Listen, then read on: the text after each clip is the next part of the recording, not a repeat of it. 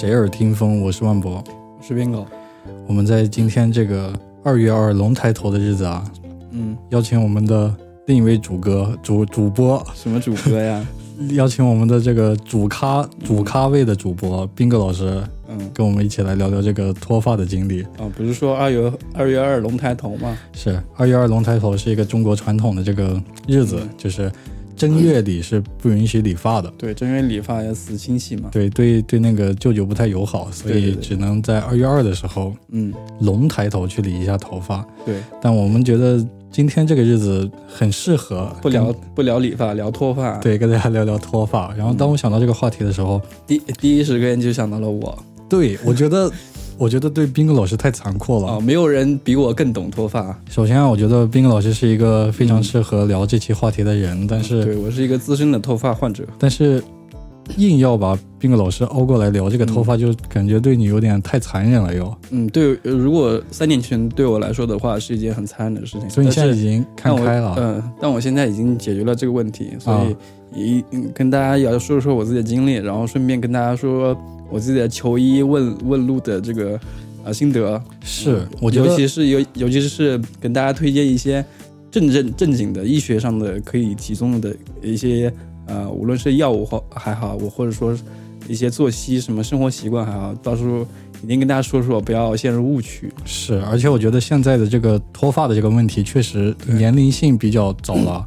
对，因为我过年回去跟同学聊天，嗯以前聊的都是一些玩的东西、吃的东西，嗯，然后今年就开始聊，开始聊基金，开始聊脱发，对。就已经步入中年人的这个困扰了。对中年人的三大病患嘛，就是颈颈椎的问题、发胖的问题，然后就是脱发的问题。是我们之前不是还聊过那个关于就是年轻人的这个三大症状，对第一个是失眠，第二个是减肥，然后第三个就是脱发。对所以我们这一个系列时间有点长啊，跨度了一年。对，然后你你居然能把它做成一个系列，挺牛逼的。对我这个我不知道有没有朋友还记得啊，嗯就是我们之前其实在某一期的时候说过要来聊一聊头发，是的，然后当时在某一个那个音乐平台，然后有那个听众留言嗯说什么时候聊聊脱发，他很期待。嗯，那我们今天这一期脱发之旅就来了，满足你的期待。是。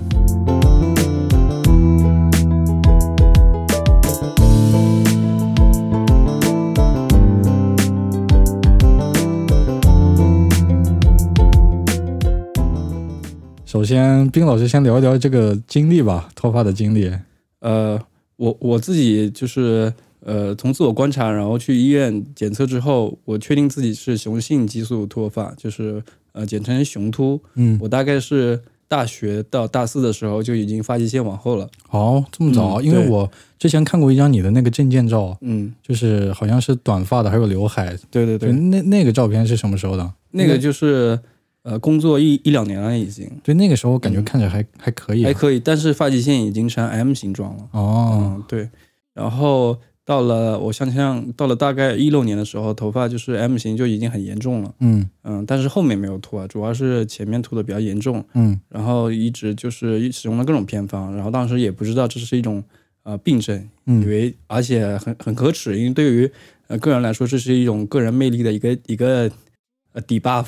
是，就就网上经常不是有一张图嘛，就是发型可以改变一切嘛。对就比方说有刘海的郭冬临就是林俊杰，对，你想听江南还是想听小品？对，所以说发型这个对大。家的那个外形的那个影响因素还是很高的。对，，尤其是提到外形这个事情，很多人呢对于这个事情都是急于开口的，嗯，是，呃，很羞耻，所以很多人都不会不会说这个事情。尤其是是你身边的同事或者是朋朋友的话，即使他们是脱发患者、雄秃的话，呃，也不会跟你主动聊这个事情。对，这个好像是一个就是大家很难开口的一个话题。嗯就是就像是房间里的大象一样，大家都看到它，只是只是没有人提及它。对，哎，那你刚开始感觉你有点嗯脱发的时候，你的心情是怎么样的？心情，我当时觉得没有那么严重了，因为我我自己现呃，就是心里的偶像好几个都是脱发的，比如说呃，大导演克里斯托夫诺兰，他其实也是 M 型的那个呃发型，因为他是他是一个英国人，英国人大家都知道，嗯，呃，在欧美国家基本上百分之五十的男性都会脱发，是，嗯，然后在中国的话，啊、亚洲地区基本上是呃五个人有一个人会脱发，所以我当时并没有觉得我会很严重，因为当时只是一个 M 型的一个发型，而且就感觉是离自己的偶像更近了一步，哎是吧？对对对。然后中国的那个导演姜文以前其实也是 M 型的，嗯。对我当时的发量其实还可以。那嗯到后来之后，呃，因为做互联网嘛，大家都知道这个嗯加班会特别严重，呃尤其是加班之特别严重之后，它会加速你的脱发过程。所以到了一七一八年，我的这个呃呃 M 型两个尖角就很靠上了，嗯当时就开始呃正视这个问题，然后嗯把它呃当成一个事情来做。后来就去医院嘛，然后去医院检测之后，呃，证实了自己的之前的想法，就是雄性脱发。因为脱发的百分之九十五的几率都是雄性脱发是啊、无论是男性女性都是这样子的。哎，那你如果去医院，就是比方说，我也感觉我有点脱发，那我嗯去医院应该挂哪个科呢？皮肤科，为什么属于皮肤科呢？因为毛囊是属于皮肤上的一个组织，啊，组织对。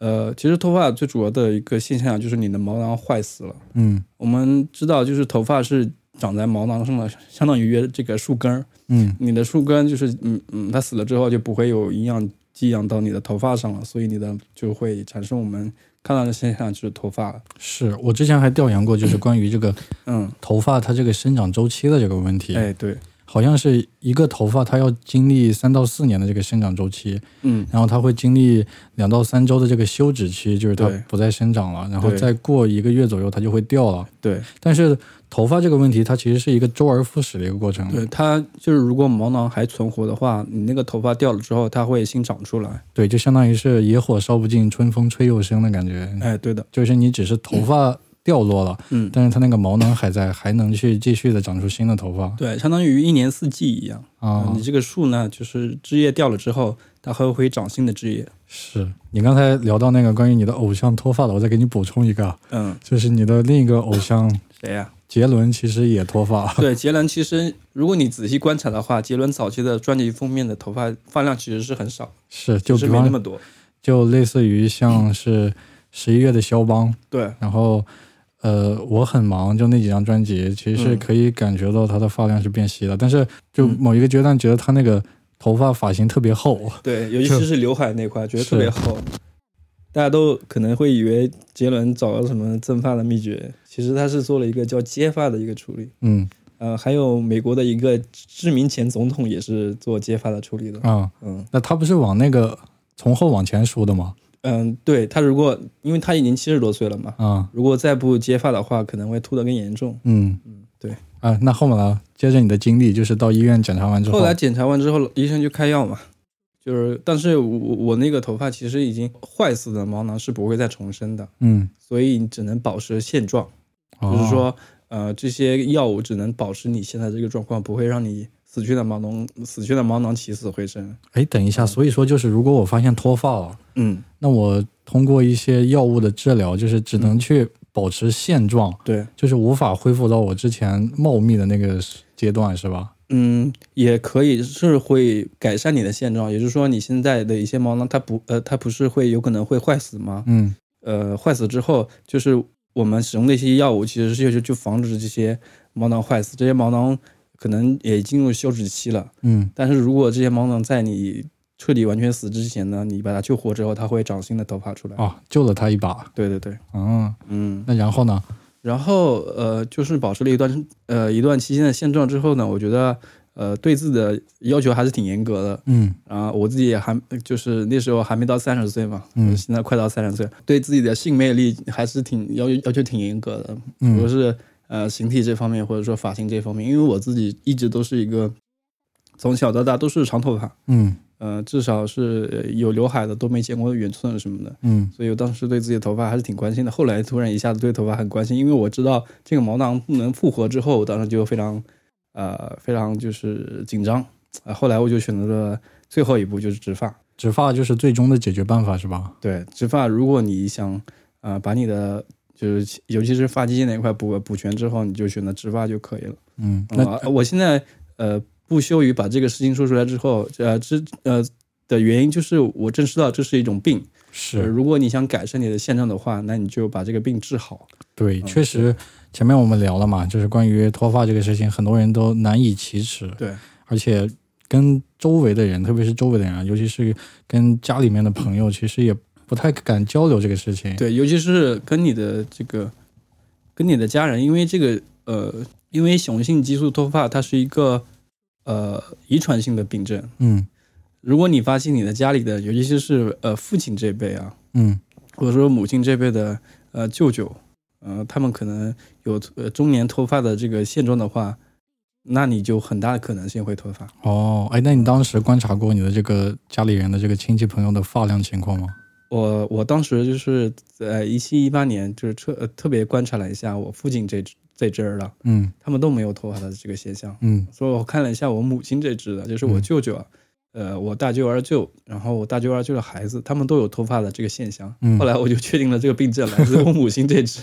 哎，那你跟他们有交流过没？嗯，没有，但是现象可以很很明显看出来，啊、对他们的这个脱发的呃现状跟我很类似，也是 M 型的。对，反正就是呃一路下来就是有很多心得，嗯，但但是我们现在又慢慢跟大家掰开揉碎说脱脱发这个事情。万博老师之前也调研了很多关于脱发的一些病理原因什么的，是可以跟大家先聊一下这个事情。对，其实我之前去调研的时候，发现脱发是一个很复杂的过程。对，就如果你说它的这个整个流程的来说，是一个很简单的，就是头发嗯掉了，但是你造成脱发的原因其实很复杂。第一个就像斌哥老师刚才讲的，就是它本身这种雄性激素脱发，对，其实也叫一种叫做脂溢性的脱发。对，呃，就是脂脂溢性脱发其实是最早期的一个呃名称，因为我们当当时好像是因为把油脂这个事情会它导它会导致这个脱发联系在一起，嗯后，来发现它只不过是一种并发症，它不是导致这个原因。那其实就是你不洗不洗头的话，也会加重这个脱发的这个。呃，不一定会，但是你你出油很多的话，它可能说明你这个人脱发的这个风险会比较高。嗯，它是一种病理的一个结果。看来斌哥老师确实是研究比较多。呃，老脱发专家对，就感觉像之前经常说的嘛，就是你你对哪一块身体机能或者有一个哪一块病理了解的话，就是因为你自己亲身的去经历过这个事情。像我之前我我胃不太好嘛，嗯然后经历过一次胃出血，所以对于各种关于胃的问题，我也就深有研究啊。啊，不经历风雨怎么见彩虹啊？是，然后接着刚才那个继续说，就是除了那个 雄性激素脱发呢，然后嗯另一个比较常见的就是病理性的脱发。嗯，其实它可以理解为一种身体其他疾病的一种并发症，然后导致你的这个头发病变了。对，就它根本的原因并不是因为你头上这块东西出问题了，嗯是因为你其他东西出问题了。对，有些原因其实我们现在也也不太清楚。对比方说嗯常见的，比方说什么甲状腺机能紊乱这种都会导致你脱发，但是，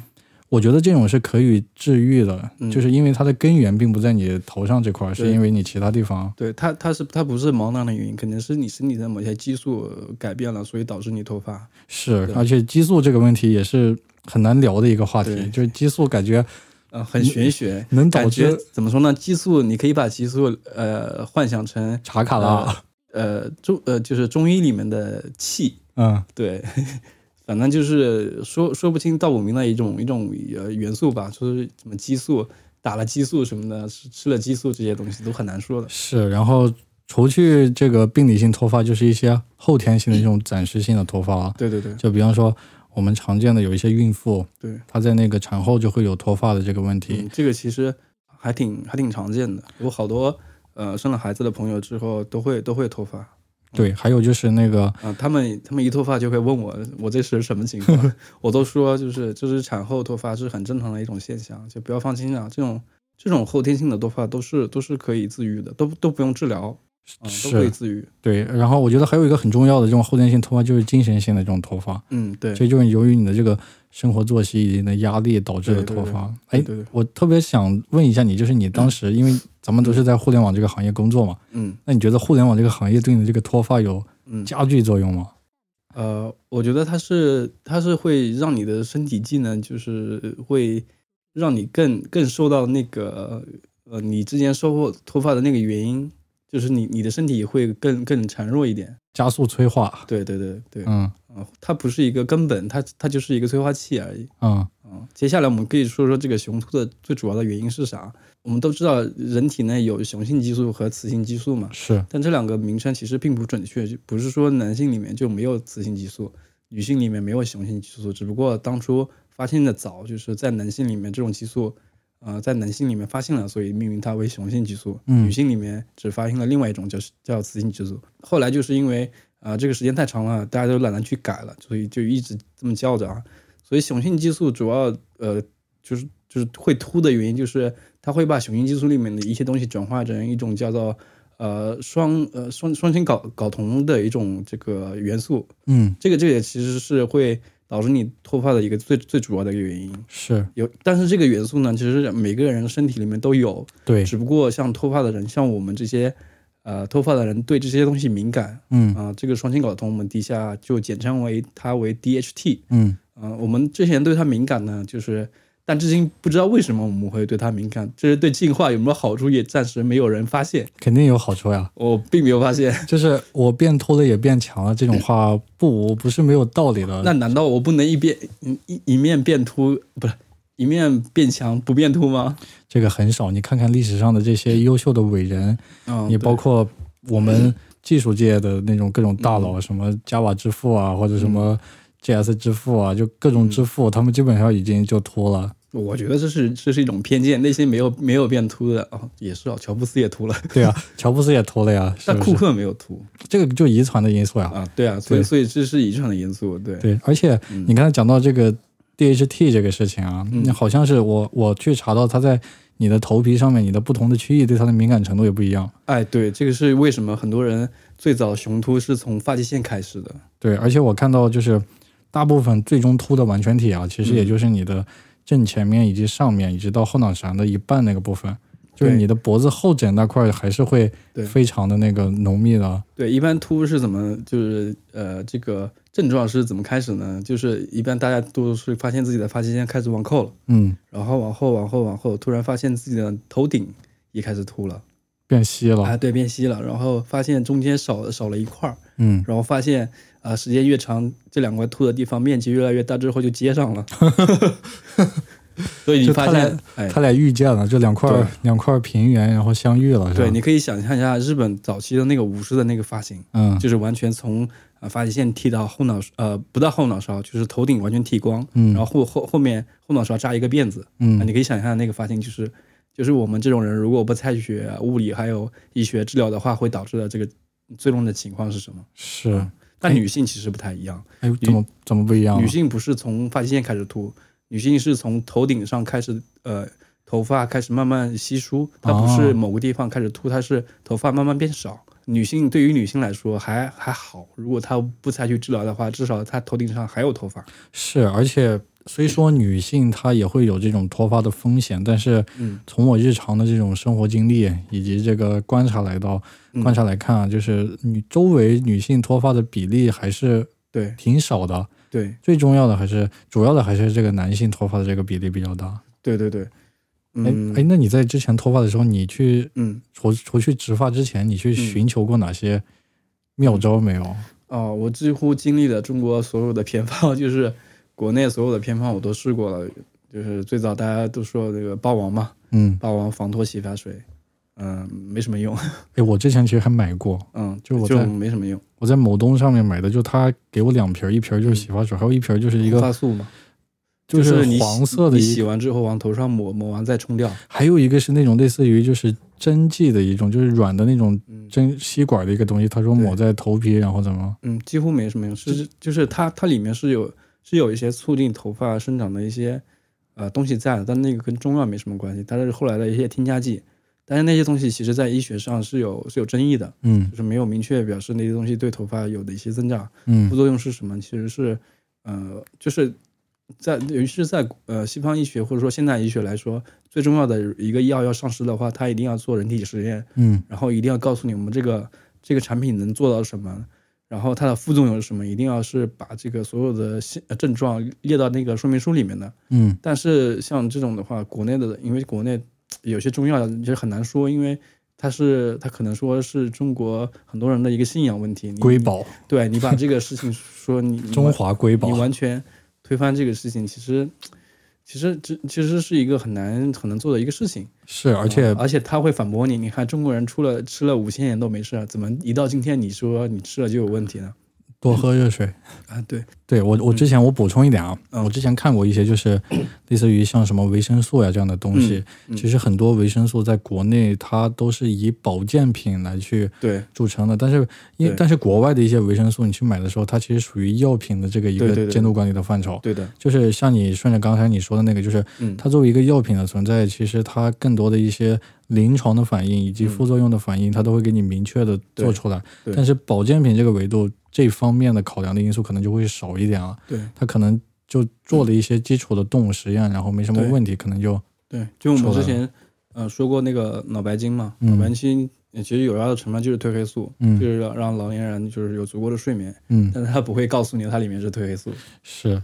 那你除了霸王还用过哪些？生姜啊，其实所有人都用过吧？我觉得脱脱发的人都会都会用生姜，就是生姜切成片之后往那个脱发的地方啊、摩擦，然后是摩擦之后你不就是感觉热了吗？对啊，就给人的错觉是你哪哪个地方热的热了之后呢，血就感管觉对要生长了，哎，你觉得那个地方血管就活血化瘀了嘛？你就用中用中国医中医里里面的那个词全全都全都可以套过来了。我怎么感觉你这一期在黑中医啊？我没有黑中医，我就是黑那些不好的呃偏方，嗯就是没有经过证实的，然后呃流传在市面上误导大家的偏方。哎，那你当时擦嗯这个生姜擦了多长时间才发现没用？擦了两个月之后，然后去医院了嘛，那 医生教你别擦了，没用啊，别擦了。我看好网上还有一些就是那种嗯擦生姜导致更一步加重了你那个头皮的一些那种过敏过敏现象了因。为它可能有一些其他的，因为生姜里面有有些东西我们我自己不太清楚，但是可能对你的头发生长并没有起到正向的作用。是，而且嗯，就是我觉得不用擦也知道，生姜就是特别刺激性的一个，东西。那你为什么不不直接擦那个洋葱呢？自信更强。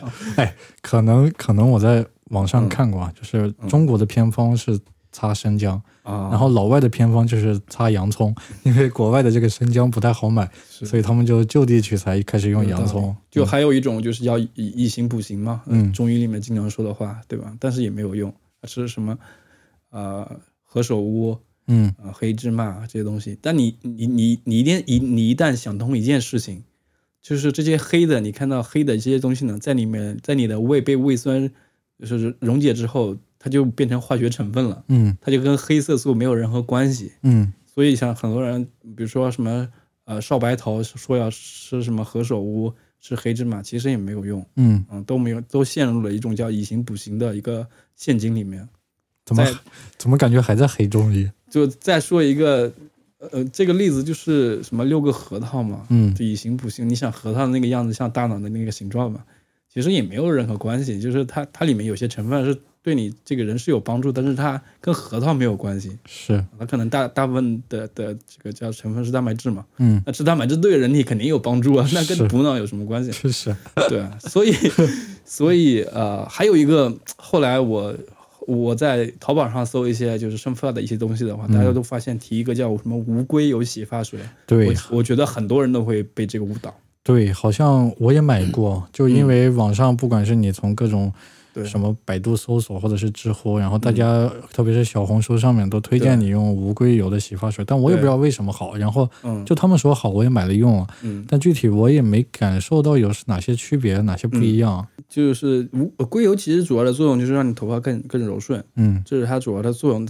嗯然后啊，很多人就说这个硅油会阻塞你的这个毛囊，嗯。其实硅油是一种大分子，它根根本不会阻塞你的毛囊，只是嗯。也是一种特别，呃，成为一个很大的一个谣传。嗯，后来我还买了很多无呃无硅油的洗发水，啊妈巨他妈贵，我操，完全不不管用。对，对，哎，我看、我看还有一些，就比如说什么陈醋洗头这种，那就更你用过没？那是太太胡逼了，那我真没用过。哎，我们家之前有一个就是那个嗯偏方，也不是偏方，就大家嗯流传下来说用淘米水洗头，然后对嗯头发会好一点。没有，但之前我妈，然后她。留过让我去用，但是我也没怎么用。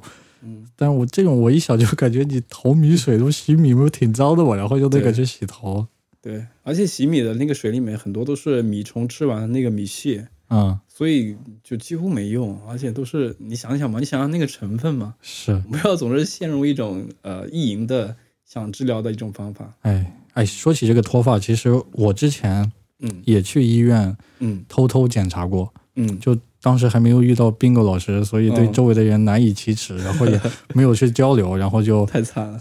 然后就自己去偷偷检查。但是检查之嗯前，我大概经历了有一年左右的这种，就是嗯就每天特别恐慌的时期。嗯就我感觉像年轻人都会有一段时间，就觉得自己身上出了哪一丁点的小问题，就感觉这个世界要末日了，嗯，要感觉自己就活不下去了，就就那种感觉。对，就很多人在某一定时期都会有那种感觉嘛。嗯然后我我那几天我就心理压力特别大，每次一洗头，嗯，然后看见手上有头发，只要看见有头发，我都不数，我就感觉嗯嗯。哇，是不是要秃了？嗯。然后要怎么样？哎，说一个怎么检测你是不是可能有雄性脱发的这个小诀窍，嗯。用你的手从你的发际线往后面捋，呃，你你所有的手指都插上去，如果你一下捋出来头发超过十根，嗯，说明你的毛囊比较脆弱，你有可能是雄性脱发患者。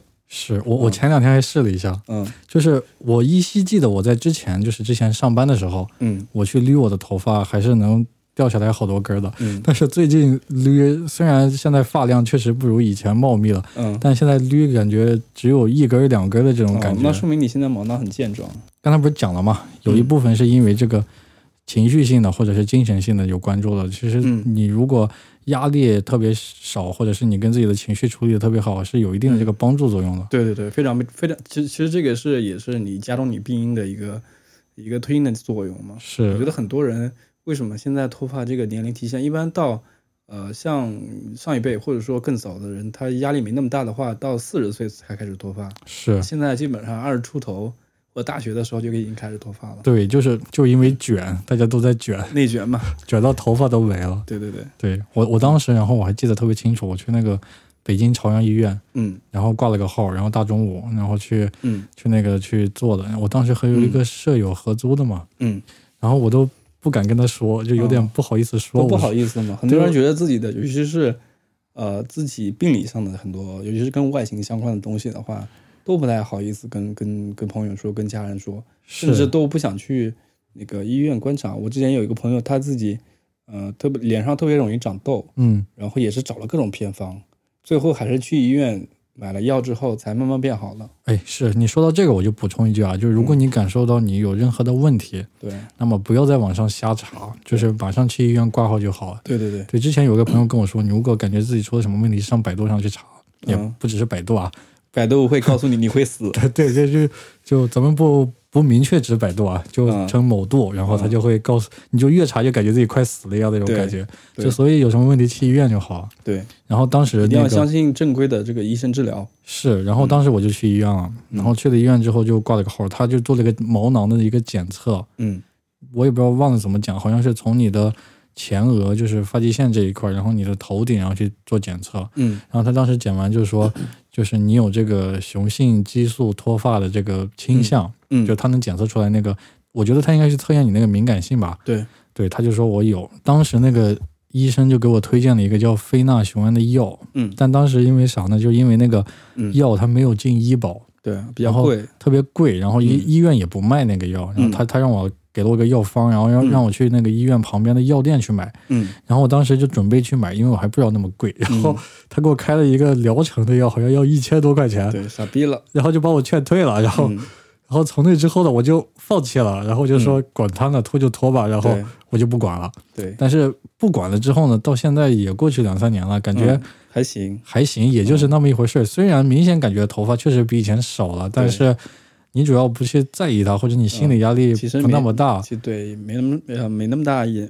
如果你觉得这个对你不重要的话，其实没那么大事儿。是。对，那冰老师呃，随随着刚刚刚万木老师那个嗯非那雄胺，我得对对对，哎，这个我一定跟大家说一下，非那雄胺是一种现在美国 FDA 唯一认证的可以治疗男性男性雄性脱发的一呃呃内服的药，嗯叫呃全名我忘了，反正大家都叫那那非那雄胺。嗯，然后最早在国外进口的品牌叫宝发纸，哎，你听这个名字叫宝发纸，它就是针对这个效果来起的作用。它不是一种吗？还是别名？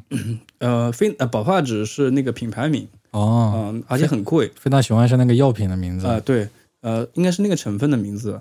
呃，我记得我当时买那个非那雄胺的保发纸的时候也巨贵无比，然后是我当时就想起来好像是四块到五块一片儿，然后他要求你每天吃一片儿，嗯一片是一毫克，嗯然后呃可以跟饭，可以也可以不跟饭吃。但是后来发现中国也有自己的品牌，嗯呃，我有什么仙居启瑞什么的，我忘了具体品牌我忘了啊。如果大家要需要的话，去去找医店、找找找医院，然后去那个药房自己去看一下就行了。那个价格现在你可以在淘宝上都可以买到，嗯然后现在价格好像没那么贵，也就一呃两块多吧，一块多两块多这样子。然后呃双十一你可以多囤一点，就双十一对我自己就囤了很多嘛。啊嗯，它是它其实是呃降低你 DHT 就是双氢睾酮的那个量，可以最高降低到百分之七十。比如嗯说你体内这个量的话只有百分之三十左右，那说明你对你这个毛囊的攻击性就就比较小了。嗯而且它就是它是一种持续性的药，嗯就是你你不要觉得你吃了一两天就会有效果。对，这个就是我想问的，就这个嗯药就是它不能根治是吧？呃，它是一种缓解你症状，它不是根治你这个病因。啊，所以说这个药就是专门针对咱们今天聊这个雄性脱发的这个问题，就是对对对降低你那个前面讲的那个 DHT 这个敏感的这个对对对对啊，对。然后一般呃吃这个药三个月之后就有效果。比如说你现在秃的非常厉害，每天嗯掉一百根，我操，嗯，掉一掉一百根，我觉得别吃了。掉掉一百根，那你就呃可以吃。然后三个月之后你发现就掉的没那么多了。嗯一般呢是呃一年之后就是。呃，雄性就是雄秃的这个患者，可以治愈率在百分之六十到九十之间。啊啊，就是如果你觉得自己雄秃，或不是觉得啊，就是你查出来是雄秃，吃这个药一年之后，你头发发量会比比现在要好很多。哎，我记得之前嗯我去潜入过那个就是嗯，论坛是吗？百度脱发吧，嗯然，后看老哥们分享嘛这，你还行这老老哥们说，就吃的时候刚开始会嗯狂掉你的头发，哦？不会，那那扯淡，他说有一段时间就会狂掉，然后会长出那是另外一种药的作用，不是这个药。啊，不是吗？对，是哪是哪个药？等会儿我会说到这个药，这个药还没说完呢。好，对，这这个药就是呃可以一直吃，你可以嗯吃到死、都没有问题。就是这个药呢，你吃到一年之后，如果停药了，这个药的药效呃大概还会持续到九个月到一年之间。嗯啊、九个月之后，你的头发就是脱落量。呃，会跟你没吃药是一样的，嗯所以你可以，但它可以呃随时吃。你你停药了之后，你吃完呃、还会有效果。哎，它会有其他的一些就是副副作用吗？嘛，有啊有有有个别的特别个别的人，呃，会吃这个药会导致一些自己的性欲性欲降低啊，啊，就是男性功能有点不强是吧啊？强，但是欲望比较低哦，啊，对他就是没没没有没有那么那么强的欲望了那我觉得这欲望不是精神层面的事情吗？啊，那不一定。然后啊，可能会导致抑郁，啊就很少很小的概率会导致抑郁。呃，但是这个副作用是即停即没的，比如说你哦停了这个药一呃呃一星期之后几乎就没有了。嗯而且你可能呃很多人对这个药的副作用有耐用性，也就是嗯说你吃完你刚开始一个星期你发现你的性欲降低了，嗯，但是你过段时间你发现性欲又回来了，是，就我我还刚才就听你讲，我特别想问这个耐药性的问题。你刚才不是说可以吃一辈子吗？对，可以吃那会一辈子。不会我吃二十年就没用了？这个东西就啊、不会，它它它会降低你的这个含量是这个是肯定的，啊嗯，这个是有科学验证的，不是它是经过很长的一段一段时间，然后才可以上市说这个药是 OK 的，而且还有很长很长时间的，因为很多，因为我我去看看病的时候，很多医生也在吃这个药，嗯。就是很多医生他其实也脱发嘛，是。然后他说这个药我也在吃，对，就基本上脱发的大爷，然后给你看脱发这种。对对对对对，嗯。然后呃他说他吃了快有呃十多年了，嗯。然后也没停过。啊、嗯，呃，对，一头发保持的非常好，是。我看都快四十多岁了，那对。一般四十多岁的人都快秃了吧？就是对，怎么怎么都得吐了，所以这个药可以肯定有迹象了。四十岁，呃，但但是我现在所所说的所有东西，它都呃可能是我获得的信息一定，但它不一定不一定是完全准确的啊是啊。对，大家大家如果就是熊哥一定要去看医生啊，这个一定要声明一下。对对对，就一一定要去医院听医嘱，对对对然后医生告诉你怎么办就怎么，因为每个人个体差异其实挺不一样的。对，但但女性呃女性不建议吃这个药，嗯尤其是怀孕的女性吃这个药呢，对胎儿有很大的影响，可能会导致胎儿畸形什么的。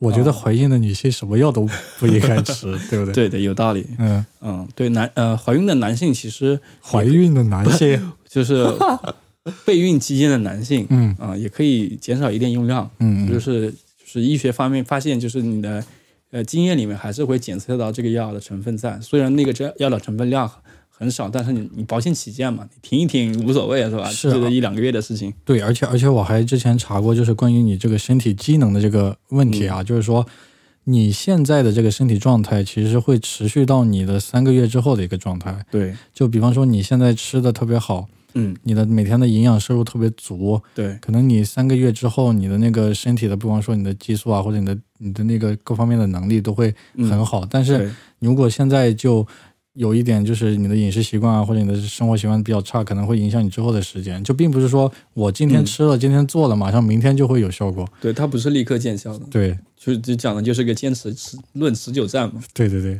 对，那那那你还嗯吃过哪些东西？呃，还有一种外用的药，嗯嗯、这这也是 FDA 呃美国的那个药监局唯一认证的，就是指定可以上市治疗男性雄性突发，叫米诺地尔。哦，哎、这个我相信很多人也也耳熟吧？是我我也是之前那个潜藏在脱发吧里边嗯，对看到过这个词。对，米诺地尔，呃，它的好处就是男女老幼都可以用。嗯呃，前前提是你还是去医院做过检查，很多人可能对呃药性敏感，这个就嗯呃不方便说了。嗯就但是呃比较大的就是研究表明男的就是男女老少都可以用，嗯而且女性用这个的话，可能是为数不多的呃而且经济你可以接受的一种外用的药物了。嗯然后这种药其实，呃，最主要的原因还不就是我看了很多呃报告，还是说没有发现最主要的原因是什么。嗯很嗯多人就是很多专家或者说医学工作者猜测，还是对你的毛囊、呃血液或者血管它有促进作用，嗯啊、会促进你头发的生长。它这个也是要坚持用，你用三用三个月一年才会呃有很大的效果。嗯。而这个效率效果很很明显，大概啊、你用了一年之后，百分之九十人都会有改善。嗯。啊、如果你是雄兔的话，但但但是，呃，这个这个你刚刚说的那个狂脱期啊，啊。其实就是米诺地尔可能会导致，他说哦可能会导致啊，但是你现在比如说你今天掉，呃，平常你是掉五十颗，嗯。那狂脱期的话可能会掉七十克左右，嗯，它其实是那个作用就是你之前不是有很多毛囊处于。生长发育阶段。呃，有些是生长发育，有些是那个快快快休克，快死掉了，嗯它会促进你那个更死更加更更快的死掉。哦，那死掉之后不就长新的了吗？择优。哎，对，然后就是、就是让你的头发就是毛囊更更快的茁壮的生长起来，嗯有新的头发出来。嗯，对，所以这个药的话，呃，就是往头发上抹就行了。然后就这个你也用过是吧啊、？用过，坚持用嘛。啊，啊、然后呃，我想想啊，就是而且不是很贵，嗯我忘了多少钱一瓶了，一大概一个月的话，快一呃不到一百块钱，我记得。嗯现在药其实呃不是很贵的。嗯这个药其实呃一一定要遵从医嘱啊，但男性的话一般有百分之五的毫量呃含量，嗯然后女性是百分之二点五。嗯但是如果用多的话，可能会导致你的某些地方产生多毛症。嗯很多人说我操头发这么少多毛症，那不就开心死了？但不是这样的，就是比如说。呃，你使用不当的话，会导致你呃身体上，你有时候你抹的抹的时候，嗯可能你的身体上会接触到嘛，嗯，可能某些地方会体毛更旺盛，其实也不会特别好看。是你说起这个，其实大家看上去都是毛发，但是每一个部位的这个毛发，它的那个毛囊呢，不管它这个肌理还是不太一样的。对，我之前看过那个就是詹姆斯，然后嗯他去分享过一个视频，他自拍的，然后他就摸着他的头顶，詹姆斯其实也秃了嘛，嗯。他先摸了摸头顶，然后又摸了摸自己的胡子，嗯，然后说为什么我的胡子不能长在上面？对对对，长反了感觉。对。对。所以这两个药其实是呃，无论是在效果上还是在嗯。经济上，都是平民老百姓可以接受的两两种药。嗯，哎，那我有一个问题啊，嗯。突然有一个问题，就是这两个药嗯，论持久都那么有效，那你为什么最终还会选择去植发呢？因为我当时呃，就是我当时的阶段已经比较晚期了，嗯。也就是说我当时的秃的已经比较明显了，啊，比如说我前面的毛囊其实已经完全呃死掉了，但是我啊、吃那个药是一直保持着我当时就是治疗之前的那个状态的，嗯所以呃，大家听我一句劝，如果你发现自己有点秃的话，去医院然后看医生，呃，尤其是你年轻的时候，二十多岁，可以就是早发现早治疗。我觉得早发现太惨了，这个事情。有什么惨的？就是我现在跟大家说，有中国有男性百分之二十五的人都会有这个几率，百分之二十五不是一个小概率了。是哎对，但你虽说是百分之二十五，但是我感觉可能我觉得有百分之三十到四十的样子，因为周围遇到的其实嗯，太多了。这个，啊、可能这个数据没有更新，啊现在大家可能就是秃，就可能秃的比较集中吧，都是嗯在互联网公司，你发现我操，左边就秃了，右边有秃了，哎，发现大家秃了，但但其实并不是这样的。你再跟大家聊聊你这个植发的经历吧，就是具体是一个怎么样的流程和过程呢？植发其实是一个，嗯，怎么说呢，是一个最终的呃一个方法，但但但植完发之后，不代表你的之前头发不会脱，嗯，它就是该吃药还得吃药。它是植的哪里的头发？它的最它你可以把它理解为插秧。啊，它最主要的一个工具就是你把后脑勺，我们之前不是说了吗？很多人的后脑勺其实对那个 DHT 它的那个反应不是很强烈，嗯所以你后脑勺其实是非常旺盛的，但嗯前面、只不过前面秃了。它它就是把你后面的毛囊取到前面去，就是把后面的毛囊取出来，然后再栽到你的前面的那个发际线那个地方。嗯对，主要就是这个工序，工序就两个嘛，一个是拔，一个是插。嗯，我当时去，我品牌我就不说了，省着有什么恰饭的这个这个嫌疑 哎，如果有这个啊。找我们恰饭的，对我觉得可以来。对，啊，就是呃，当时第一步是检测你确实是雄秃，嗯。呃，雄雄不雄秃无关系了，就是确实你是这个对，啊，比如说你对麻醉是没事儿的，就是嗯因为很多人对麻醉麻醉药品可能是会有呃过敏反应什么的，你就没没法那啥了。啊做皮试嘛，对，然后看看你这个头发，呃，后面的毛囊是不是足够你前面在，比如说你你已经呃四十多岁了，就就完全秃的快没了，你后脑勺也没什么头发了，那你就就接受自己成为强者的这个现实就行了。你这个描述让我想起了一个人，嗯，广坤，对，乡村爱就情的是谢广坤。呃秃到那个程度，基本上会留两三缕，然后再盖住前面那个秃掉的部分。对，对，然后做完检测之后呢，呃，手术其实很快，他没那么长时间，就是嗯。我中间还吃了一顿饭，哦，嗯，做一半还能吃饭。对，你可以休息一下，因为它是先嗯给你的脑后打麻药，嗯因为它要把你毛囊取出来，后面其实一直在流血，一直在疼的。拔的那个过程其实是主治医生来拔的，嗯拔完它是一个一个一个，然后你你前期你得确定好，呃，拔多少，嗯，然后你看你的嗯经济上能范围，哦你能接受多少？拔多少这个还跟经济实力有关系啊。，对，因为一根头发不同的音乐定价不一样，不同地区也不一样，一般是呃十元到十五元之间。一根十元到啊十五元对，一根是十元到十五元。我去呃不是一根就是一个毛囊啊，啊，所以你算下来，比如说你要值呃一千根，一千个毛囊，一千个毛囊的话就是一万块了。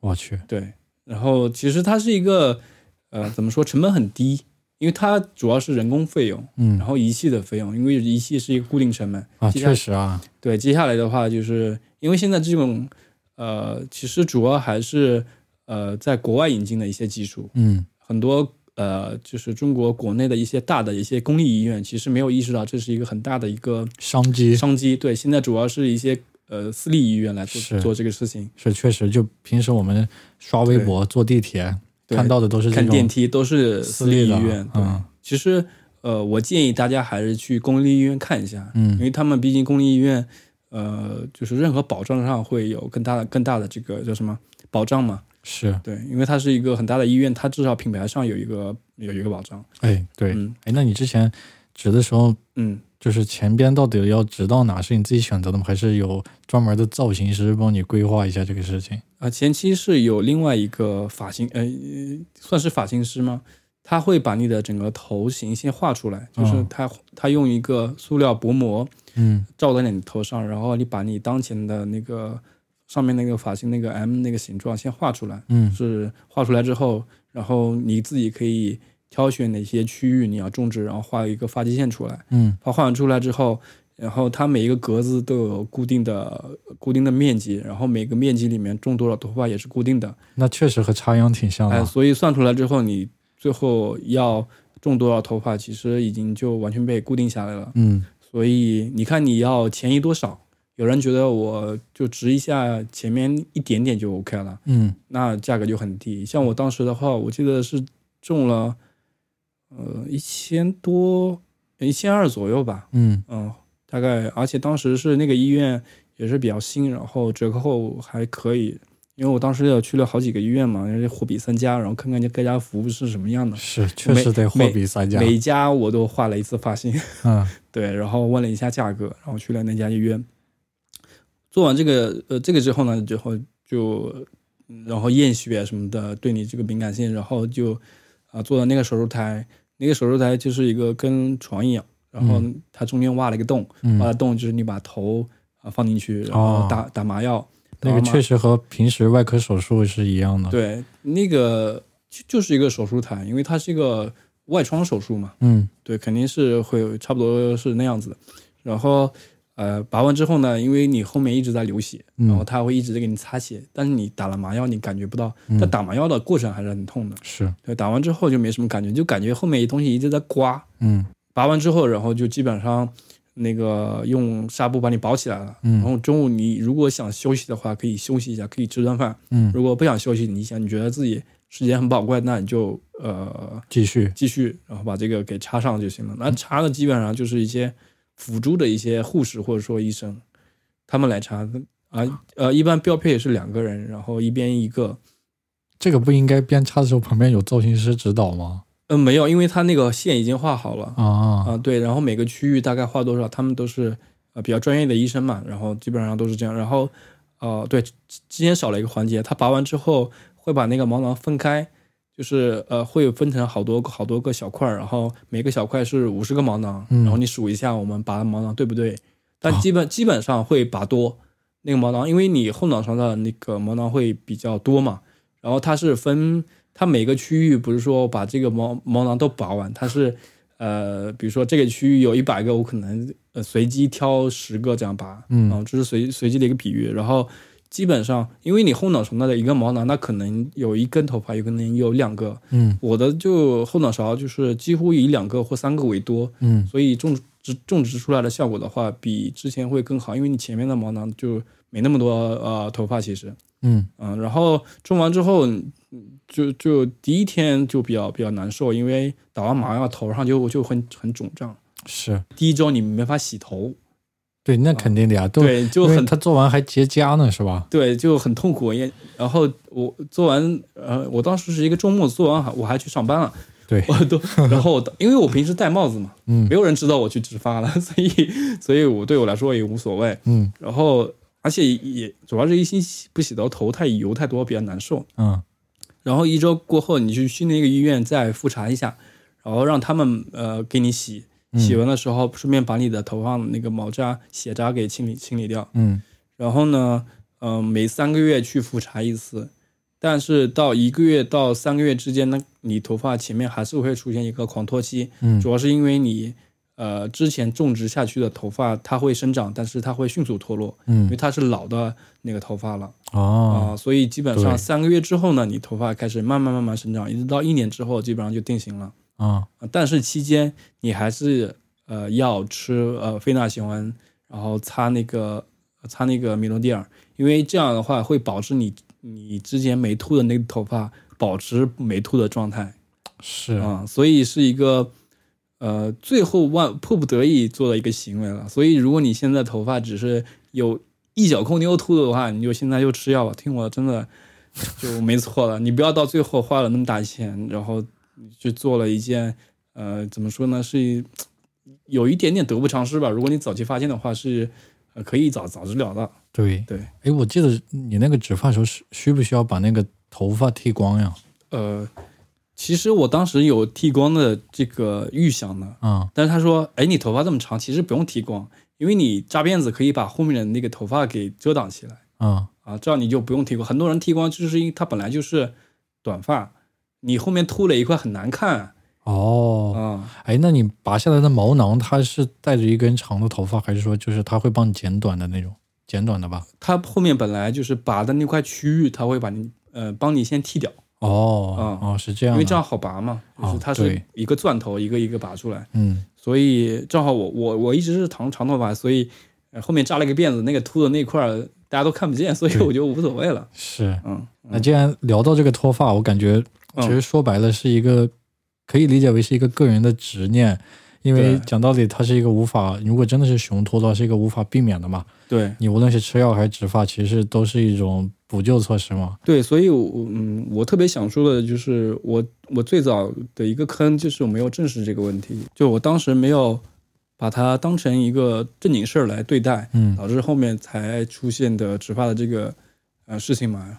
如果你呃就是呃还是我之前说的早发现早治疗，是你遇到问题的第一步就是面对这个问题，正视这个问题很很重要。那既然脱发这个是个执念，那如果嗯我们大家都抛弃了这个执念，嗯，那斌哥老师，你有想过你会剃一个光头吗？当时没有，我当时执念就是一定要把它皱回来。一定要把它弄回来。但是我我个人感觉光头还是，你看像我，嗯我我就觉得我对这个执念就不太深，嗯所以我觉得大不了就剃个光头呗。嗯，而且我之前也某一段时间尝试过把头发全部剃光了，但是、呃，对对对，我看过。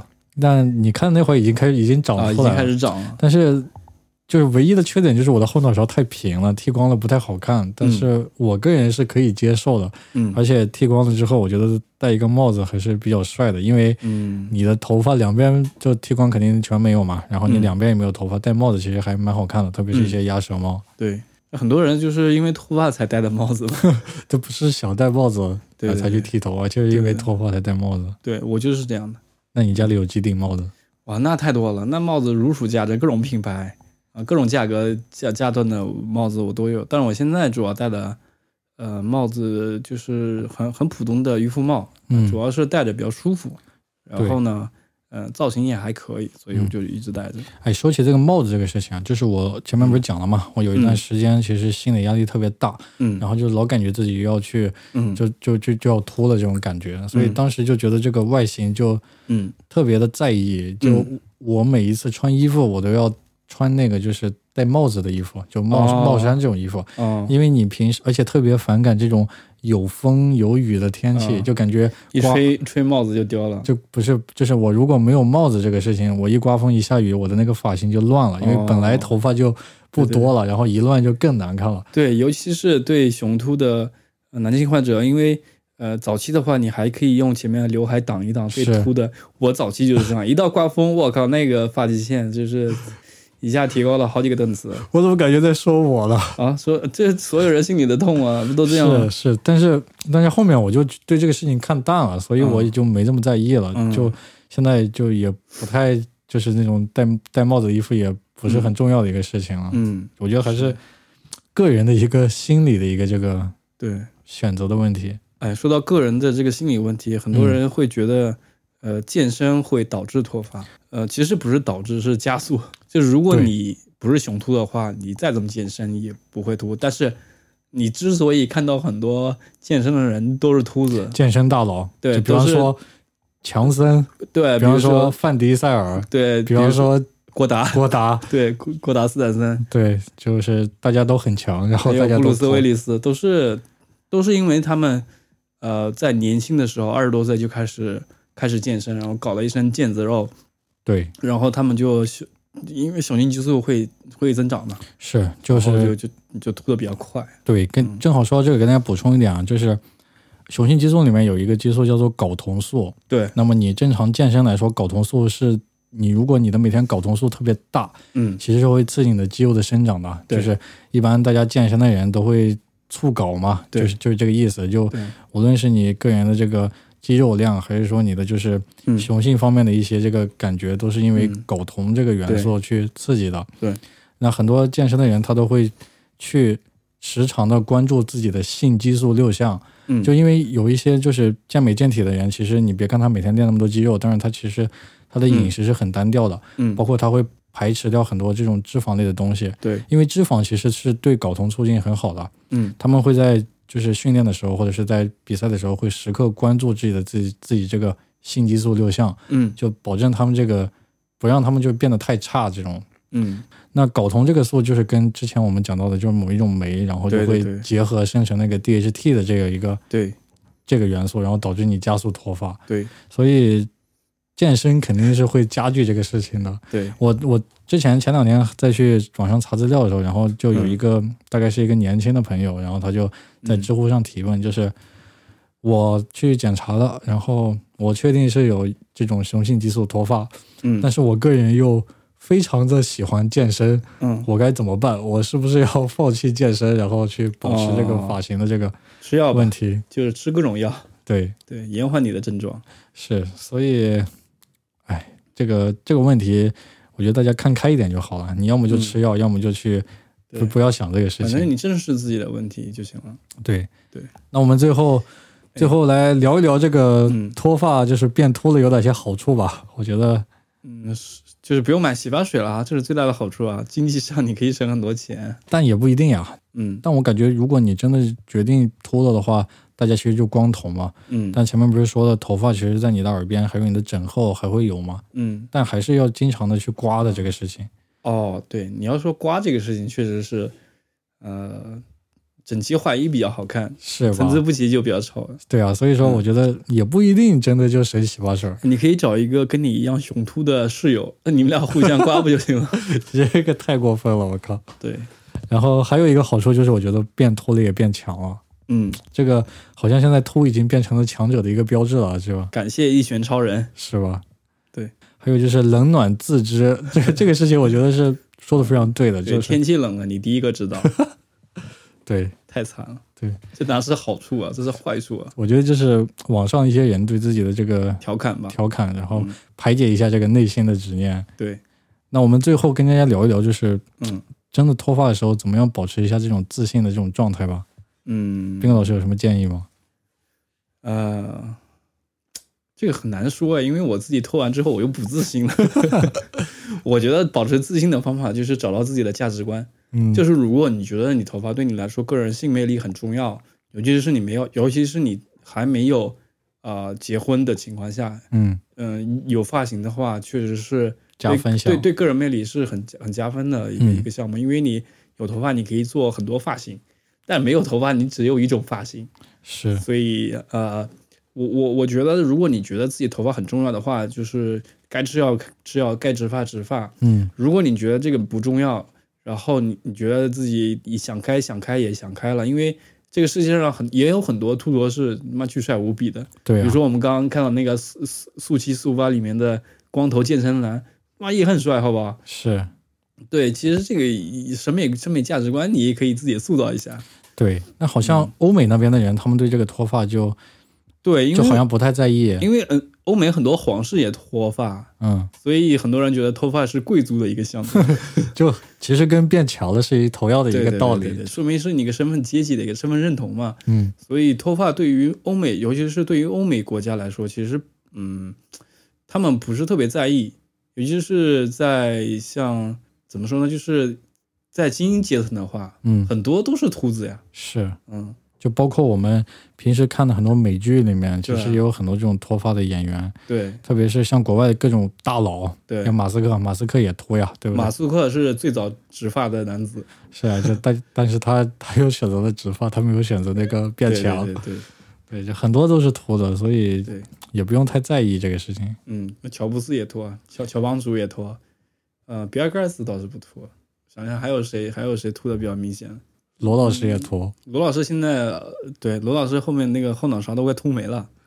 那另一个罗老师也秃呀，哪个罗？罗翔老师。罗翔老师，罗翔老师头上已经真的反光很严重了。嗯，对，还有另外一个罗老师，罗振宇老师，罗哦老师也秃，你看他后面发际线其实也已经挺靠上了。是，所以就是如果你你觉得你自己在性魅力在头发这上面已经找补不回来了，嗯，你可以通过其他方面去找补，要不然增加自己的含呃就是内涵，是要不然增加你自己外形，对反，正都有方法。是，就我们前面提到的那些名人，我们并没有冒犯的意思，对对对我们只是希望大家可以向他们学习，然后可以保持正常的这个自信的心态，然后正确的对待对，脱发这个问题。嗯然后关于脱发，我觉得在以前确实是一个难以启齿的话题，但我觉得现在大家有问题的话可以多交流嘛，跟你周围的朋友，就像我现在过年回去，嗯，就是跟初中同学大家一块儿泡澡，对。然后泡着泡着就开始聊开脱发这个问题了。哎，欢迎各位病友啊，在评论区跟我们多交流交流。对我们，我们还在那儿比，就是好像谁脱的比较厉害，谁就比较强一样，就是那你们太牛逼了。对，你就你看我发际线已经到这儿了，然后另一个说，你看我头发都已经稀成这样了，对，就是大家看开了，就是保持自信了，因为生活啊，生活的这个多面性还是非常丰富的，对，就不要因为脱发这个问题然后影响大家。嗯。但我确实是很有感触的，因为我确实在之前的一年的时间里面，就是嗯。多多少少脱发有一点影响我的正常的生活，嗯，让我感觉心情不太好。对，但后面想多了就想多了，感觉解决不了就不想了。嗯。我包括我之前还跟我妈我爸说过，嗯我爸我爸他们根本不当回事儿，嗯，他们说脱啥呢脱，我看头发挺好的呀。对，然后对，就后面就就叫不了了之了，然后现在就已经释怀了。嗯就我觉得我如果后面真的脱了的话，嗯我可能也不太会选择去植发，啊，对可能就留一个帅一点的光头，然后也可以，尽量你看啊，既然都脱了，那大家就嗯秃的帅一点，奋力健身，因为你哦健身，你把你的那个肩膀，然后你的背练大了之后，会显得你的头小一点，哦然后，也有道理。然后你又是个光头，头小一点，这个嗯比例还是蛮好看的。期待王博老师出演速激九。是。那我们这一期关于二月二的这个龙抬头特别节目呢，哎脱发就聊到这里。，Special Season，对，然后，呃，希望大家可以关注我们的各个播客频道啊，嗯就小宇宙微信公众号，以及荔枝 FM，以及嗯苹果的 Podcast，可以在上面给我们评分，对，然后去关注我们的订阅。真的，你们的订阅评论对我们这个播播客，让我们更多人知道有很大的帮助。是，所以感谢大家，就是对我们做出的互动。呃，反正我们觉得自己做做节目还挺用心的，嗯，而且做的节目都是亲亲身经历的，有怎么说呢，还是有很大情感在里面的。对，对就是希望可以自己讲到的这种关于自己的事情，可以让更多人听到嘛，对吧？嗯就大家就借罗老师的话嘛，交个朋友，对不对交？个朋友。是，不，这期这期是交个病友。对 就是脱发治疗群友会，这该对是，对对对对，嗯，嗯，好，那我们今天节目就就这样，好，感谢大家收听，拜拜。拜拜。